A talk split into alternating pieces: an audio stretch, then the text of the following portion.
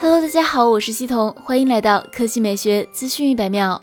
华为已经预告，春节过后将发布年度旗舰 Mate X2 折叠屏手机。看起来，华为手机业务仍在有序推进，我们也有理由相信 P50 系列可能踏春而来。爆料达人特米在社交平台透露，P50 最终的原型设计已经锁定，将很快进入量产阶段。按照他的说法，P50 系列有三款，包括 P50、P50 Pro 和 P50 Pro Plus。Pro 两款均搭载麒麟九千处理器，标准版则是麒麟九千 E。P50 系列的卖点包括屏幕素质、超感光摄像头、游戏功能等。结合本周长安数码君给出的情报，P50 系列的 ID 设计将大改，不知是否契合之前渲染图中的单挖孔。此前还有爆料称，P50 Pro Plus 的屏幕是六点七英寸，一百二十赫兹刷新率 LTPO 面板，六十六瓦有线，五十五瓦无线快充，四千二百毫安时到四千三百毫安时电池容量。